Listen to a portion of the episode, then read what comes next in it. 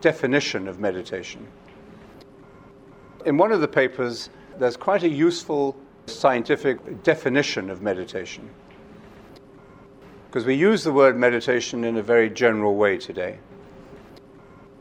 In this article on how do we define what meditation is, there are five principles. The first is, is that there is a specific method. So let's say a discipline or a technique.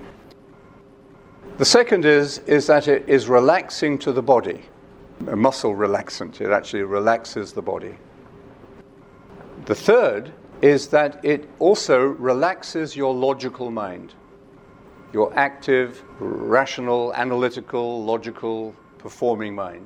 It relaxes that part of your mind as well. The fourth is it's self induced. In other words, you don't take a pill, you don't inject yourself with anything. It's not coming from outside of you, it's coming from you as a whole person because of what you are doing. And finally, and very important, it is self focusing. In other words, there is a point of attention within the practice. I've, I've, said there are different ways and methods of meditation, but they all basically agree with this fifth point. There has to be a focal point of attention.